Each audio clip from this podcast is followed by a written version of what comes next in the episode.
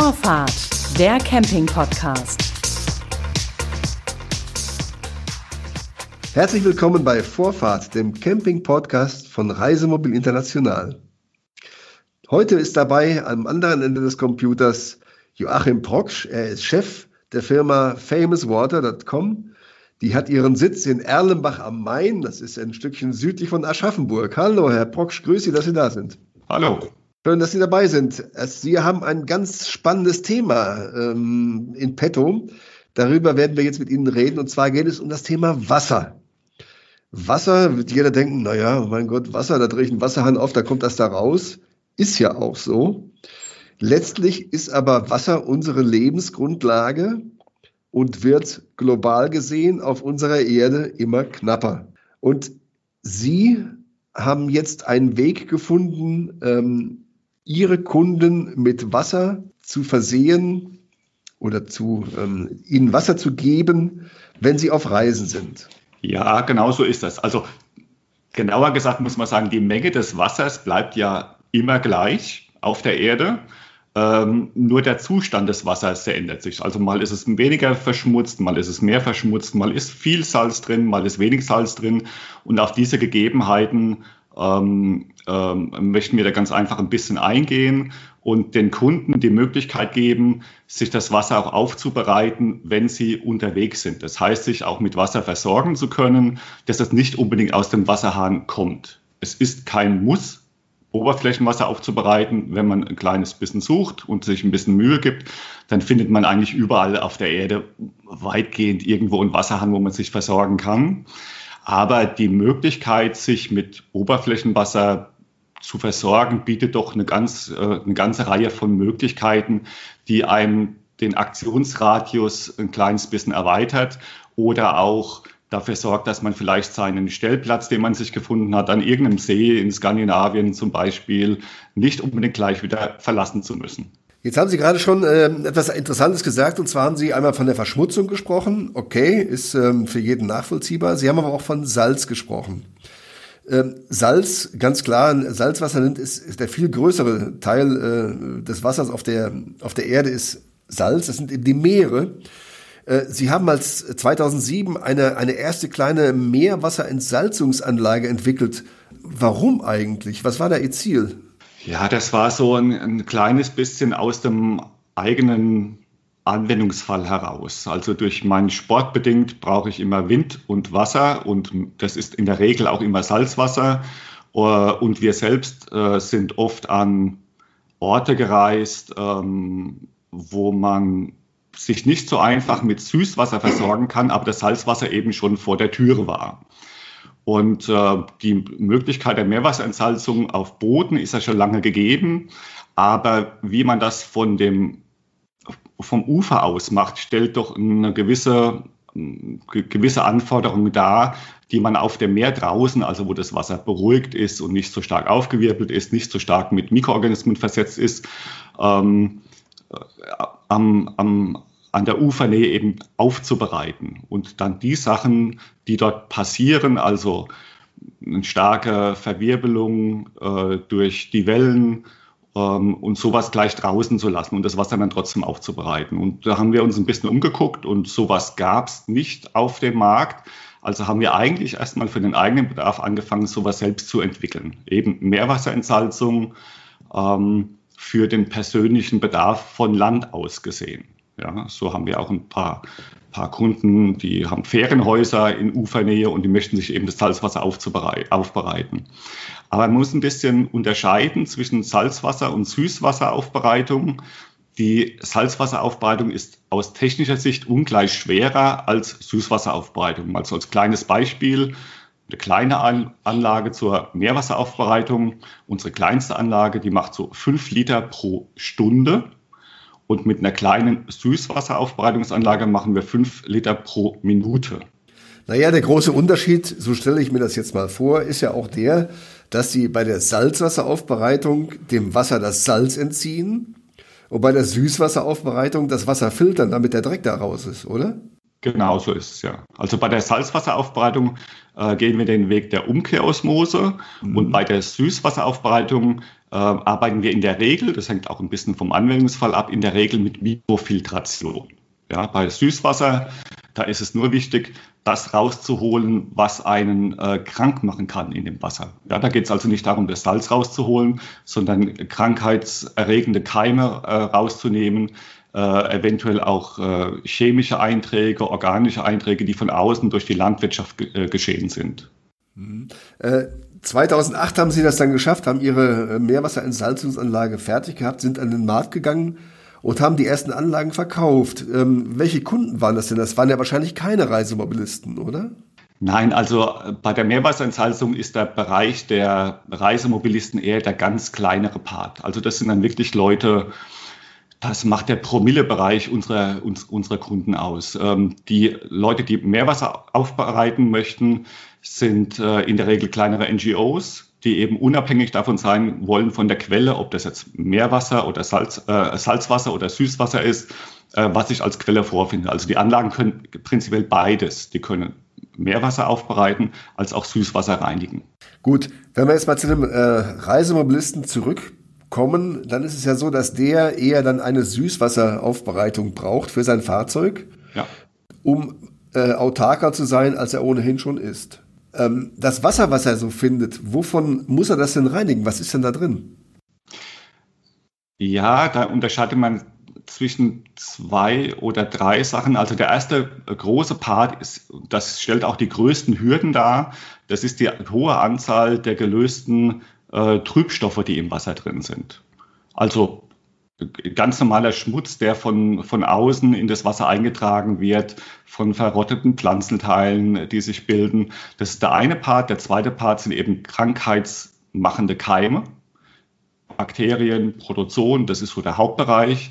Ähm, und der dritte Teil sind eben chemisch gelöste Stoffe, die meistens durch die Landschaft, Landwirtschaft nach außen eingetragen werden in unseren Gefilden, in äh, Ländern, die vielleicht nicht so gut entwickelt sind und eine nicht so gute Abwasseraufbereitung haben, wie wir das bei uns haben, da ähm, äh, ist ein hoher Eintrag an landwirtschaftlichen Stoffen ähm, auch aus dem Abwasser möglich. Ja, und äh, wie effektiv sind Ihre Anlagen? Also wie viel holen die da raus? Also wir machen bei der Mikrofiltration eine Sterilfiltration. Das heißt, 99,9999 Prozent der Bakterien und Mikroorganismen werden herausgenommen. Ja. Dabei geht es hauptsächlich darum, Bakterien rauszunehmen. Also zu 99 Prozent sind das immer Fäkalkeime wie E. coli oder Salmonellen, sowas auf die Art. Äh, und das gilt es aus dem Wasser rauszunehmen. Und das ist auch dann draußen? Das ist dann auch draußen, ja. Und auch äh, Schwebteilchen und so weiter sowieso. Die Schwebteilchen stellen das große Problem dar, dass es einen Filter zusetzt. Und ähm, die Bakterien, die im Wasser drin sind, das sind jetzt keine Dinge, die den Filter zusetzen, aber die zuverlässig rausgehalten werden müssen. Und wir setzen da verschiedene Technologien ein. Also in der Regel besteht bei uns so eine klassische Filterstufe für Süßwasser aus zwei Teilen. Das ist zum einen die, äh, die mechanische Filterstufe, die besteht bei uns in der Regel aus Keramik, ähm, die wir auch nicht selbst herstellen, die wir von einem renommierten Hersteller beziehen. Das sind äh, Filterelemente, die schon seit Jahrzehnten auf dem Markt sind, die kommen von Katalyn. Äh, und in der zweiten Stufe ist Aktivkohle. Und diese erste Filterstufe, also die mechanische Filtration ähm, über die Keramik, das ist so, ich will jetzt nicht sagen, das ist die wichtigste Stufe, ähm, aber die ist eben dafür zuständig, dass, diese, dass die Bakterien und die Schmutzstoffe rausgehalten werden. Das Wasser, das durch so eine mechanische Filterstufe läuft, ob das jetzt Keramik ist oder ein Membranfilter oder ein Glasfaserfilter oder was auch immer, ähm, das Wasser, das durch einen solchen Filter läuft, schmeckt danach noch genauso wie vorher. Also wenn in dem Wasser irgendwas drin ist, was dem Wasser einen Geschmack verleiht, wenn es aus der Leitung kommt, in südlichen Ländern ist es in der Regel Chlor und äh, in Oberflächengewässern dann Stoffe, wie verrottende Pflanzenteile, Gerbstoffe, äh, die dem Wasser einen Geschmack geben, die sind nach der, nach der mechanischen Filtration immer noch enthalten. Das heißt, das Wasser ist zwar keimfrei, aber schmeckt danach noch genauso wie vorher. Und deshalb kommt dann die zweite Filterstufe zum Einsatz. Das ist die Aktivkohle. Aktivkohle bindet organisch gelöste Stoffe, auch so Dinge wie Schwermetalle, landwirtschaftliche Hilfsstoffe wie Pestizide, Herbizide, ähm, und äh, es sorgt dafür, dass das Wasser dann einen, einen Geschmack hat, wie es sein soll, neben das, eben, dass das Wasser einfach gar nicht schmeckt. ja, also neutral ist. Diese fünf Liter Wasser, die dann äh, aus dieser Anlage pro Minute sprudeln, was Sie vorhin gesagt haben, äh, die haben Trinkwasserqualität? Das ist Trinkwasserqualität nach Vorgaben der WHO, genau. Das heißt, ich muss das Wasser nicht mehr abkochen vor Benutzung? Nein, es ist in dem Wasser nichts mehr drin, das Sie durch Abkochen töten könnten. Es ist eine Sterilfiltration, das heißt, diese 99,999 Prozent der Bakterien sind draußen. Das ist jetzt auch gar kein so ein großer technischer Kniff. Ähm, ähm, es gibt auf der Erde ganz einfach keine Bakterienstämme, die kleiner sind als 0,3 Mikron. Und jeder Filter, der kleiner ist als diese 0,3 Mikron, sorgt dafür, dass diese, ähm, dass diese Bakterien dann draußen bleiben. Kann ich mir dann jetzt als Reisemobilist eine solche Anlage in mein Fahrzeug einbauen oder einbauen lassen? Ja, das hängt ein bisschen von dem Fahrzeug ab. Also so klassische Wohnmobile, Caravans, äh, dort ist in der Regel von dem verfügbaren Platz so gut wie alles verbaut, sodass sich da ein, äh, ein Einbau nicht immer als einfach darstellt. Ja, wie groß ist das denn, das Ding? Ja, die kleinste Anlage hat eine Größe von unser kleiner Filter Höhe von 30 Zentimeter auf 10 auf 10 Zentimeter. Also das ist so groß ungefähr wie eine 1 Liter Cola-Flasche. Das ist äh, ein kleines Gerät, das man einfach zwischen die Wasserleitung steckt. Ähm, und dann kann man das Wasser nutzen, wenn ich schon bestehenden Druck auf der Leitung äh, drauf habe. Das ist natürlich bei Oberflächenwasseraufbereitung nicht der Fall. Ähm, das heißt, wenn ich Oberflächenwasser aufbereiten möchte, brauche ich immer irgendwie Druck. Ich muss denn das Wasser mit Druck äh, durch den Filter durchbringen. Und da benutzen wir, es hängt davon ab, wie viel Liter pro Minute aufbereitet werden sollen, hängt ein bisschen davon ab, welche Pumpe wir verwenden. Also prinzipiell kann man sagen, je mehr Druck, desto schneller geht das. Ähm, das ähm, das äh, ähm, äh, hat mit, der Keram äh, mit, dem, mit, der, mit dem Keramikfilter zu tun. Da spielt es eigentlich keine Rolle, wie schnell das Wasser durchläuft. Je mehr Druck ich auf der Leitung habe, desto schneller läuft das Wasser durch den Filter durch. Das betrifft die erste Filterstufe. Die zweite Stufe, Filterstufe, die Aktivkohle, die gegen die chemisch gelösten Stoffe für Wohnmobilisten geht es da hauptsächlich um Chlor, wenn es aus der Leitung kommt und nicht um Oberflächenwasseraufbereitung sich handelt. Und ähm, Aktivkohle arbeitet ein bisschen anders. Aktivkohle adsorbiert Stoffe, das heißt, es bindet die mit einem, nach einem physikalischen Gesetz, mal ganz lapidar ausgedrückt. Und Aktivkohle kann mehr Stoffe binden, je langsamer das Wasser durchläuft. Und äh, ob man dann sowas fest einbaut oder ob man sowas als mobile Anlage verwendet, das ist oft von den persönlichen Gegebenheiten vom Fahrzeug vorgegeben. Ähm, oder eben, wir haben auch mehrere Kunden, die haben, die wissen schon, sie bleiben nicht mehr so lange bei ihrem Fahrzeug, sie möchten es irgendwann mal wieder wechseln ähm, oder haben zwei Fahrzeuge oder ein Boot und ein Fahrzeug oder ein Ferienhaus und ein Fahrzeug und möchten dazwischen wechseln und dann bietet sich eine mobile Anlage natürlich an, bevor ich dann einen Festeinbau mache. Mit dem Festeinbau verplane ich mir immer einen fixen Platz im Fahrzeug. Und eine mobile Lösung kann ich dorthin packen, wo ich gerade Platz habe. Und wenn es nur auf einen Wochenendtrip geht und meine Tanks gefüllt sind, dann kann ich die natürlich auch zu Hause lassen. Was kostet denn der Spaß? Also eine mobile Anlage kostet wie viel und eine fest eingebaute wie viel? Ja, also eine mobile Anlage für einen klassischen Reisemobilisten fängt so ab 320 Euro an. Äh, und der Festeinbau liegt so ungefähr bei 260 Euro. Das ist die kleinste Anlage. Und je nachdem, wie die Anforderungen des, des äh, Reisemobilisten sind, ähm, haben wir, können wir diese Anlagen auch skalieren und haben auch Anlagen, die machen bis zu 1000 Liter pro Stunde. Also mit dem, mit dem wesentlich höheren äh, Durchsatz. Und das macht man ein bisschen davon abhängig, wie groß der Tank ist, der befüllt werden soll. Bin ich jetzt nur mit, mit äh, Kanistern unterwegs, die so 20 Liter fassen und ich habe äh, zwei, drei davon dabei, dann kann ich natürlich mit einer kleineren Anlage arbeiten. Habe ich aber einen 400 Liter Tank, werde ich mit so einer kleinen Anlage nicht sehr glücklich werden und brauche dann was Größeres. Eine stärkere Pumpe für die Oberflächenwasseraufbereitung und auch ähm, äh, größeres Filtersystem. Diese, diese Frage des Oberflächenwassers, äh, ist das überhaupt erlaubt, dass ich Oberflächenwasser äh, nutze, also einen Bach zum Beispiel anzapfe? Da, darum es ja, ne? Ja, erlaubt Sie meinen aus rechtlicher Sicht, um das dann für mich verwenden zu dürfen, also ja. für, den, für den Privatmann. Sie können ja. natürlich machen, was Sie wollen. Wie das für kommerzielle Anbieter aussieht, das kann ich Ihnen nicht sagen. Nein, nein, ich meine, als, als Privatmann ist es, darf ich als Privatmann an den Bach gehen und mir da Wasser rausholen? Das dürfen Sie machen, solange Sie nicht den Pegel des, des, äh, des Wassers zu stark verändern würden, ja. ja. Okay. Also das spielt in der Praxis eigentlich keine Rolle. Also Sie können auch Wasser aus, äh, aus großen Flüssen in Deutschland entnehmen, aus dem Rhein oder aus dem Main oder aus dem Neckar. Das geht alles eigentlich ganz problemlos. Mhm. Ähm, Sie haben auf Ihrer Homepage geschrieben, dass Sie ähm, verschiedene ähm, Reisemobilfahrer äh, da bedienen. Das ist einmal 50 Prozent, sagen Sie, Offroad und Individualreisende, 20 Prozent immerhin klassische Wohnmobile. Das heißt, deren Anforderungen sind doch auch unterschiedlich. Was geben Sie denn mit auf den Rat? Erstmal wahrscheinlich eine umfassende Beratung, oder? Ja, also in der Regel ist es so, dass die Kunden ähm, bei uns äh, anrufen und sagen, wie ihre Gegebenheiten sind, wie das Fahrzeug aussieht, ähm, wie die ähm, wie die, das Tankvolumen des Fahrzeugs ist, das sie befüllen möchten und auch so ein bisschen, was die Reise die Reisetätigkeit anbelangt. Also ob man das Fahrzeug nur wenige Wochen im Jahr nutzt oder ob man das ganzjährig nutzt, wie das viele, äh, viele unserer Kunden tun. Und äh, die rufen dann bei, bei uns an, lassen sich äh, beraten. So ein Beratungsgespräch dauert über den Daumen normalerweise so ungefähr eine Stunde. Und und daraufhin kommen wir dann im Laufe des Gesprächs am Ende zu einer Lösung, die dann zu dem jeweiligen Fahrzeugkonzept oder zu dem Reisekonzept besser gesagt passt. Es, es gibt auch verschiedene Anbieter ähm, von Filtern, die Oberflächenwasser versprechen zu säubern. Äh, wo ist denn der Unterschied zu Ihrem nun? Es werden viele Lösungen auf dem Markt angeboten, die sich damit rühmen, Oberflächenwasser aufzubereiten zu können.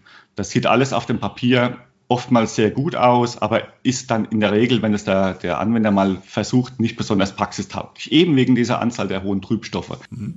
Äh, wie sieht das denn mit den Herstellern von Reisemobilen aus? Sind die noch nicht auf den Trichter gekommen zu sagen, Mensch, das klingt doch irgendwie alles ganz einleuchtend und auch ganz vernünftig, dass man sauberes Wasser hat im Reisemobil. Wir bauen direkt schon die, äh, die, die Filteranlage in das Fahrzeug ein, bevor es der Kunde überhaupt bekommt. Ja, also es gibt schon einige Hersteller oder einige Anbieter, die bauen eine Filteranlage ein, die nach dem Tank platziert wird. Also wenn ich mir das Wasser in den Tank fülle und nicht so genau weiß, ob das, Tank, ob das Wasser jetzt gut war oder ob sich irgendwelche Keime im der Laufe der Zeit im Tank bilden, sich vermehren, ist dann der, der klassische und der einfachste Weg, sich eine Filteranlage hinter den Tank einbauen zu lassen oder eben auch schon von, von Werk aus konfigur so konfigurieren zu lassen. Aber ähm, damit kann man natürlich kein Oberflächenwasser aufbereiten. Dafür sind die Filter nicht konzipiert und würden sich viel zu schnell zusetzen. Ja, also wie gesagt, die, die, die, große Herausforderung bei der Oberflächenwasseraufbereitung ähm, ist die Reduktion oder die Entfernung der, der vielen Trübstoffe. Und äh, es käme kaum jemand auf die Idee, sich jetzt das Wasser aus dem Rhein mittels Eimern oder Kanistern rauszuzapfen und sich den Tank zu füllen, weil der Tank dann bereits nach einer Füllung so verschmutzt wäre, dass man ihn nicht mehr nützt. Und damit wäre dann auch ein Filter überfordert, der danach reinkommt. Also hier geht es jetzt wirklich nur um die Oberflächenwasseraufbereitung oder ähm, um die Filtrierung von ähm, äh, von Leitungswasser, das ich aus zweifelhaften Quellen bekomme, bei dem ich mir nicht ganz sicher sein kann, ob das wirklich so eine gute Qualität ist, wie wir das hier in Deutschland äh, gewohnt sind. Und in welchen äh, Fahrzeugen finde ich Filter von Ihnen schon verbaut? Äh, Sie meinen von einem, von einem, von einem Hersteller? Ja, in welchen Marken? Ja, also zum Beispiel Bimobil äh, ist ein, ein, äh, ein, ein Hersteller, der unsere Anlagen einbaut, aber auch dort dem Kunden die Wahl lässt, möchte ich das Wasser filtern, bevor das in den Tank kommt oder erst danach, also den klassischen Weg zu gehen, ähm, oder möchte ich komplett ohne Filteranlage ähm, reisen. Ja, sowas gibt es natürlich auch. Das alles klingt sehr interessant, das klingt auch sehr ähm, nachhaltig, was Sie hier ähm, anpreisen, Ihre Filter. Ähm, Sie haben für sich auch übergeordnete Ziele formuliert auf Ihrer Homepage. Da geht es genau um sowas wie Nachhaltigkeit, äh, Umweltschutz, aber auch Wassersparen. Wie, wie bringen Sie das zueinander alles?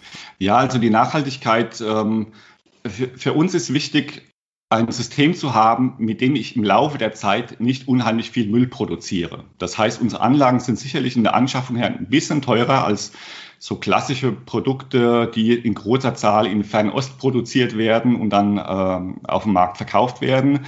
Wir setzen auf Filterlösungen, bei denen man selbst in der Hand hat, dass man sie reinigen kann. Und das ist bei Oberflächenwasseraufbereitung auch das A und O. Ähm, so ein Filter, der für die Sedimente zuständig ist, der kann sich unheimlich schnell zusetzen. Das kann je nach äh, Trübstoffgehalt des Wassers nach, schon nach wenigen hundert Litern und wenn man wirklich auf extreme Quellen angewiesen ist, auch, auch noch, noch, noch weniger Litern schon der Fall sein. Und dann ist die Frage, was passiert dann? Ähm, bei klassischen Filtersystemen, die basieren auf Hohlfasermembranen oder auf Glasfaser, ähm, ist es so, dass dieser Filter der feine Filter ist, der dann letztendlich die Bakterien rausholt. Also das ist der teure, in Anführungsstrichen empfindliche Filter. Und um diesen zu schützen, schaltet man dann in der Regel eine ganze Kaskade an Vorfiltern vor. Also mit einer groberen Porengröße, die erst den groben Dreck rausholen, dann den feineren, dann ein bisschen feineren.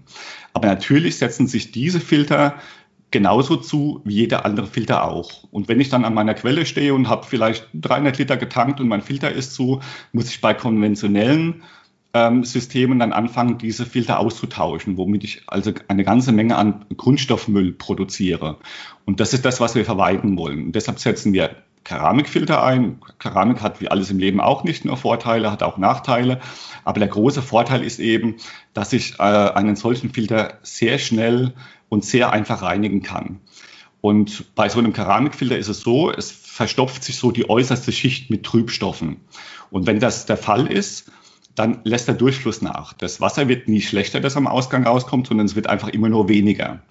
Und ähm, wenn dann dieser Filter zugesetzt ist, schraube ich den aus und wir liefern so ein abrasives Schleifpad mit und damit schleife ich dann diese Keramik ab. Es geht dabei nicht darum, den Dreck wegzuschleifen, das passiert dabei, da, da, dabei natürlich auch, sondern es geht darum, die verstopfte Schicht der Keramik abzutragen. Und im Laufe der Zeit wird diese Keramik dann immer dünner und irgendwann ist sie zu dünn und dann muss sie ausgetauscht werden. Aber die ist sehr lange haltbar. Also so eine, ein klassischer Keramikfilter äh, mit einem einzelnen äh, Filterelement hält ungefähr über den Daumen 50.000 Liter, ähm, was so ungefähr 100 bis 150 Reinigungen entspricht. Ne? Und wenn der Filter dann zugesetzt ist, dann gehe ich hin, schraube den aus, äh, schmirgel den ab. Das dauert ungefähr eine Minute. Äh, schraube den wieder ein und damit ist der Durchfluss wieder genauso wie am ersten Tag. Also das, im Laufe der Lebensdauer wird äh, der, der Filter nicht schlechter, sondern äh, also der, der, hm, wie soll ich sagen, der Durchsatz wird nicht, wird, wird während der Bedienung kurz schlechter, wenn es sich zusetzt. Und sobald ich ihn abgeschliffen habe, ist der Durchsatz wieder hergestellt wie beim, Neu, wie beim Neukauf. Ja. Und das finde ich ist dann halt äh, wirklich eine nachhaltige Lösung mit dem einen Ziel, sich nicht, nicht so viel Müll zu produzieren, aber auch mit der anderen Sache, dass ich mir eben auch helfen kann. Sie haben äh, ihre, den Verkauf Ihrer Filter äh, eine, an eine Aktion gekoppelt, nämlich Bäume zu pflanzen. Ja, das haben wir schon schon bei Gründung der Firma ins Auge gefasst, dass sollten wir Erfolg haben, das hat sich ja am Anfang, wusste man das ja noch nicht, ob, da, ob das passiert oder nicht, ja. aber das Ziel war gewesen, äh, einen Teil unseres Erfolges in, in wiederum in nachhaltige ähm, Aktivitäten zurückzuführen. Und ab 1.1. machen wir das so. Ähm, da haben wir eine Kooperation mit Eden Reforestation Projects und ähm, werden für jede verkaufte Filteranlage 50, 50 Bäume pflanzen lassen. Ähm, es stand sich für uns so ein bisschen die Frage, an welches Projekt wir uns anschließen wollen. Und beim Wasserthema wäre natürlich naheliegend gewesen, ähm, eine Organisation zu unterstützen, die kurzfristige Ziele verfolgt, also kurzfristig den Menschen vor Ort zu helfen und Brunnen zu bohren. Ähm, durch dieses Entsalzungsthema ist es bei uns aber auch mit angekommen, dass diese Brunnenbohrangelegenheit immer verbunden ist mit Absenkung des, äh, des Grundwasserspiegels und je nach Gegebenheit, wo ich mich befinde, auch mit dem Eindringen von Salzwasser in diese eigentlich seit Jahrtausenden genutzten Süßwasserquellen. Und äh, wir wollten den Weg gehen, eben etwas Nachhaltigeres zu tun und da stellt sich für uns äh, die die Erhaltung der Natur durch Pflanzen von, von Bäumen ganz vorne da, weil das ein aktiver äh, Beitrag zum Gewässerschutz ist. Und, und wo werden die Bäume gef äh, nicht gefällt, sondern gepflanzt jetzt? Also die Company ist äh, weltweit vertreten, aber hat ein paar so Stützpunktziele. Äh, die liegen in Asien, in Afrika und seit neuestem auch in Südamerika. Es werden dazu äh, lokal ähm, äh, Bevölkerung angestellt, angelernt, ähm, ähm, wie das alles zu funktionieren hat, so dass eben auch die lokale Bevölkerung etwas davon hat von diesem, von dieser Aktion. Ja. Das heißt, es gibt Völker auf dieser Welt, die Unterstützung haben von ähm, ihrer Firma, weil hier eben Menschen, die in der Freizeit sauberes Wasser trinken möchten, ihre Filter einbauen. So ist es. Ein wunderbarer Zusammenhang. Schön, dass wir den hergestellt haben und viele Fragen beantwortet haben. Ich danke Ihnen, Herr Brocksch. Sie sind der Chef der Firma famouswater.com mit Sitz in Erlenbach am Main. Herzlichen Dank für dieses Gespräch. Bis zum nächsten Mal. Vielen Dank. Das war Vorfahrt, der Camping-Podcast von Reisemobil International. Am Mikrofon war Klaus-Georg Petri. Das war Vorfahrt, der Camping-Podcast.